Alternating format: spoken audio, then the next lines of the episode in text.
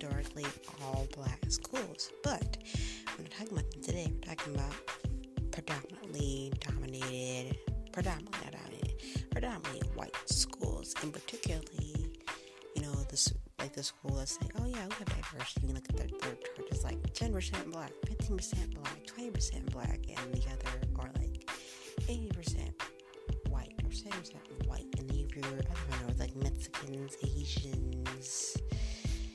European, like those type of things. And you're just like, where are the black folk at? And I'm to tell you, well, I'm going to tell you, I'm just going to talk about these struggles because recently I've learned so much going to a predominantly white school, and I've also gone to predominantly white community college.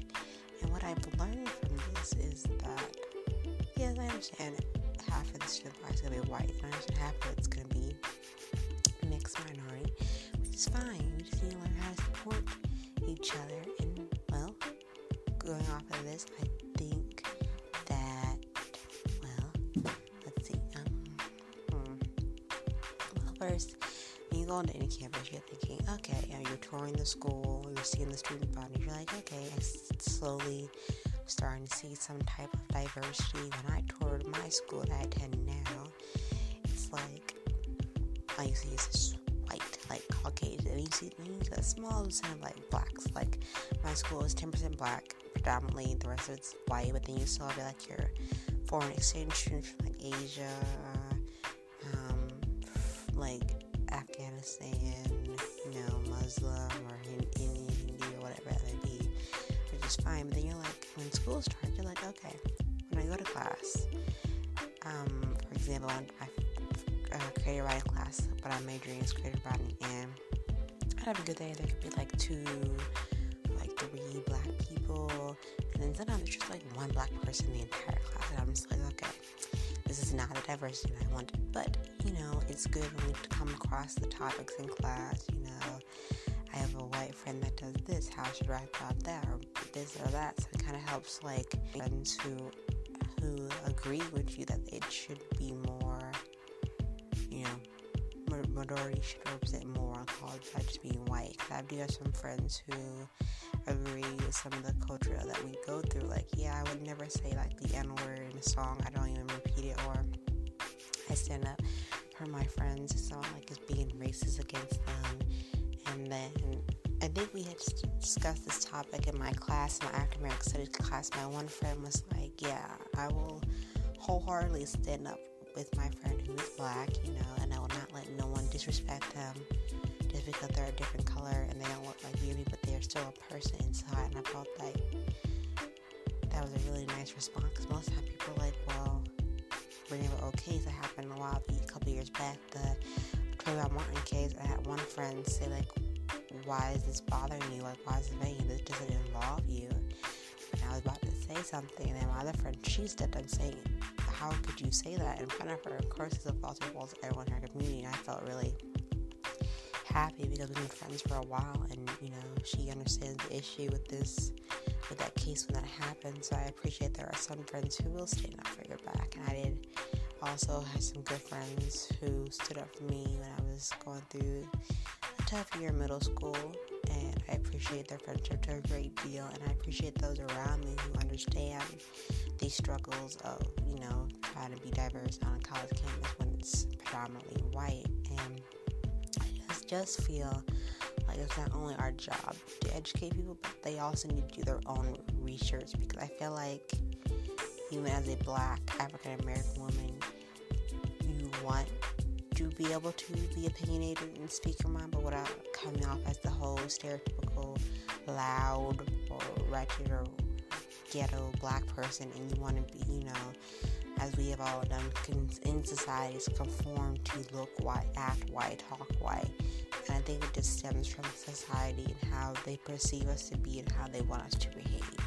When we come from a line of slavery and being viewed as property and not viewed as humans, which I think is very wrong. But I think it's slowly getting better, especially I found out today on social media that we're finally having a black Little Mermaid cast as, you know, Ariel. And there are some people like, well, she can't be because she's not a redhead. It's not about color. And this is her being a redhead. We can change the whole demographic of Little Mermaid. She doesn't necessarily have to be white to be a mermaid. She could have been a black mermaid like Roger Hammerstein did Black Cinderella, and I loved it. We had a predominantly almost a black cast, and with Black Panther, that was a predominantly black cast. There's like two or three black people. But like in the Broadway musical of Lion King, predominantly a black cast. And I'm just like, what's wrong with having a black Mermaid? We have a black MJ Spider-Man, and she doesn't predominantly have to be a redhead. She doesn't predominantly have to be white. She can be mixed race. There are other interpretations of other TV roles being portrayed by black females, like the new Teen Titan live action. Starfire is an alien. She has stripes, and cartoon series is portrayed as a like a tan orange skin, but in the series they made her black. I see nothing wrong with that. A nice little twist to do uh, do with Starfire. And there are other roles where they're also portrayed by black women. And I think society needs to change their mind of how every princess needs to be to be portrayed as white, but like they don't have to be. Like for Mulan, she's Asian. For Jasmine, she's Arabic. So the new live action, people have outwore that because you're like, for the record, the animated the animated movie didn't culturally represent that culture in a respectful manner and appropriate manner, and also Aladdin doesn't have to be shirtless in live action. He can be covered up. Same with Jasmine. She doesn't have to wear her signature crop top, and she definitely was not going to wear her signature red outfit, which I thought as a child that was very interesting.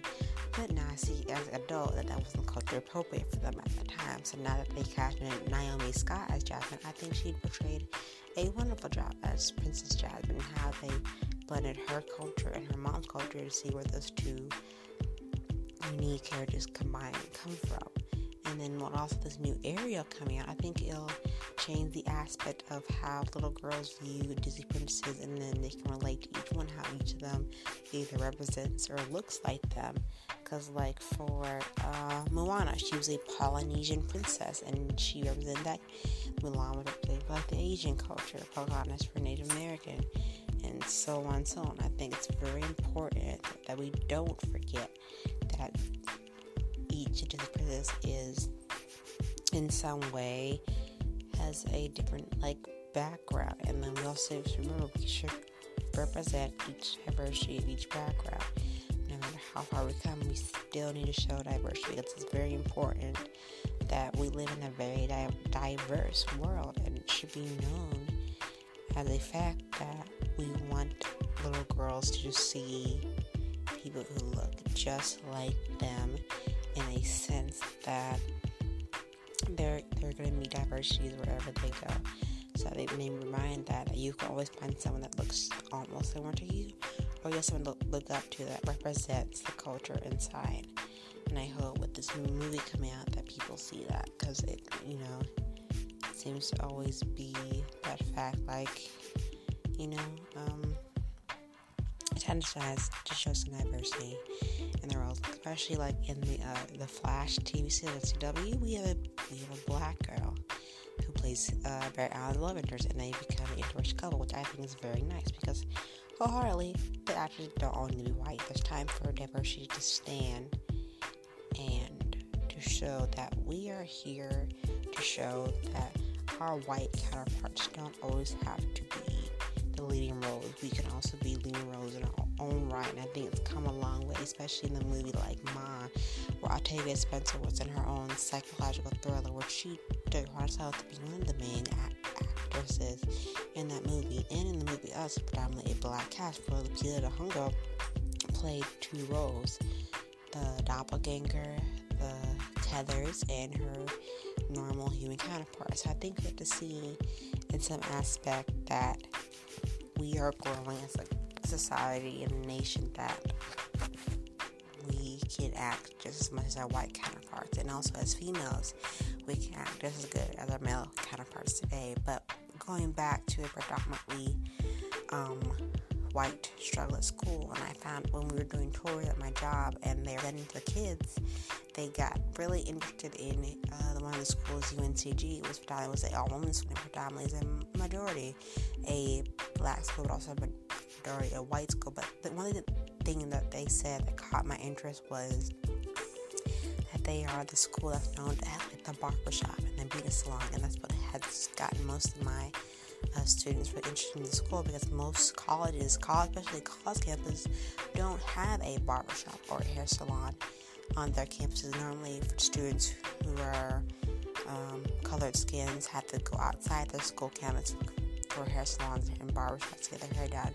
But hearing a school that, that specifically has a hair salon and a barbershop for the black students who get their hair done, it shows that we're really trying to embody all type of diversities and trying to make sure everyone feels acclimated to school and enjoy the best of their college experience. Now, I will admit, at my school, I'm not really active in like the black organizations in school as I should be.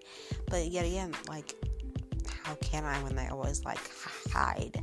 And they normally don't really come out unless they're having like a party or an event there, and I just hide, hang out with my few of my black friends that I've friend on campus, you know, which is fine, you know. Not everybody associates with like, you know, their own diverse group as much as they should. But I feel like if we want to be shown as a community that stands together, we have to come together as a group and as a unit to show that we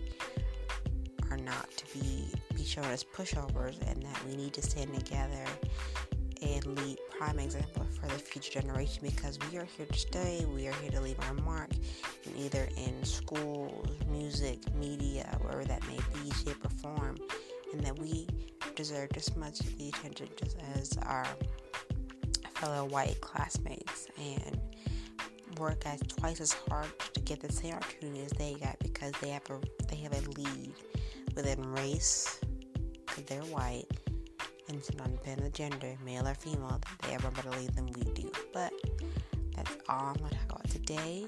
This is gonna be episode six for the uh, Girl Problem Podcast, and today we are talking about predominantly like white struggles at universities. And one thing I also noticed is that, well, maybe in my campus, and at other campuses, that we have mainly all black servers in my campus, which is totally fine.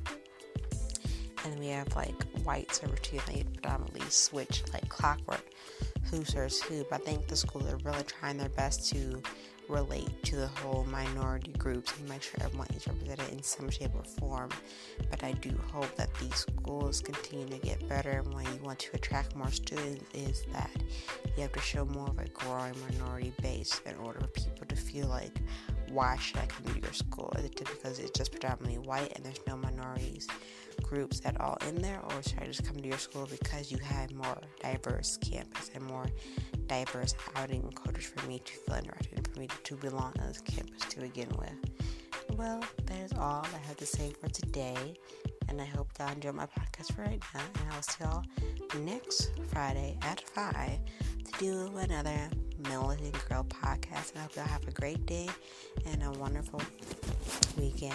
And I hope y'all have a great day. And Bye. And I'll see y'all soon. Bye.